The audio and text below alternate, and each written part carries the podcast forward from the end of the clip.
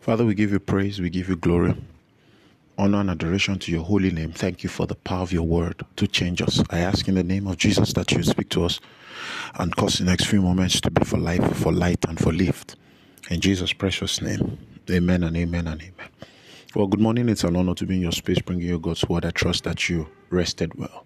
It, seems that by reason of my calling and um, the mandate upon my life, I am very opposed to imprisonment. I am opposed to any thought, any mindset that puts people in bondage, offends me. It, it, it, it puts me off. All right. And again, I will repeat that there is nothing in scripture that suggests that the new creation is a slave. Nothing at all. There is not one thing in scripture Psalm 107, which is what this is what got me off on this. You will be surprised. Psalm 107, verse 1. The Bible says, Oh, give thanks to the Lord, for he is good, and his mercy endures forever. Let the redeemed of the Lord say so, whom he has redeemed from the power of the enemy. Listen to me. This is the word in the Greek redeemed is agorazo. Agorazo. Or ex agorazo, meaning to be bought back irreversibly. There's another word that is used, apolutrosis, meaning to buy and never again to be exposed for sale. That means the moment he is bought, there is a signal on his body, there is a stamp on, on, on that thing, never again to be sold.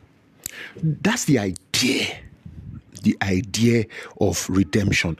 That when you were redeemed, you are never again going to be a slave to the one from which you were bought. The kinsman redeemer, he will he will redeem you irreversibly. That's in fact that's the point that I'm trying to make because Psalm 107 seems to suggest that it is something worthy of pride. You should be excited that you are redeemed. So he says, Let the redeemed of the Lord say so. Apart from the fact that redemption is voice activated, it is actually something to be proud about that you are redeemed. You know, um, many thoughts mixing together, but part of part of the styles of evangelism is a testimonial style of evangelism. You see, you have a testimony you have a testimony of what Jesus has done for you. You have a testimony of redemption. Evangelism is sharing that testimony in the most intelligent and effective way as it relates to the person. Share your testimony, you see.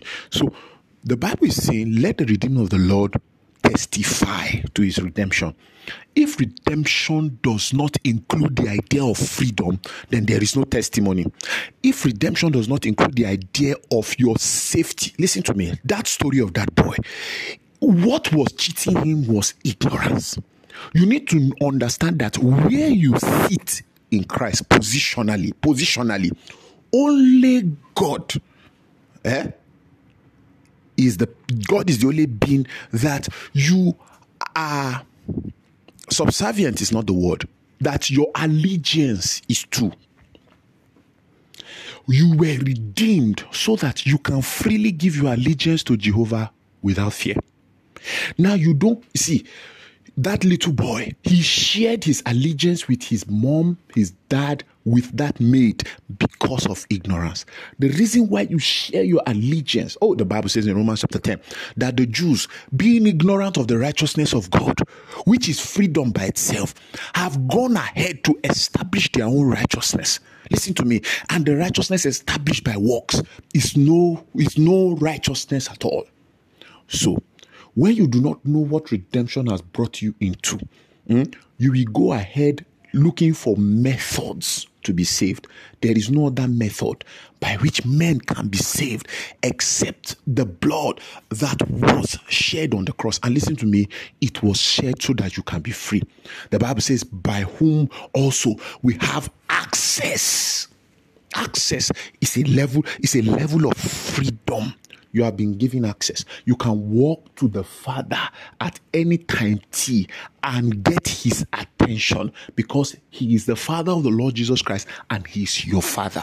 If this freedom sits in your mind, you will be able to rise up and do the big things that Jesus has for you to do. I trust that bless you. I'm sure God made I thought to bring you a word of faith and hope.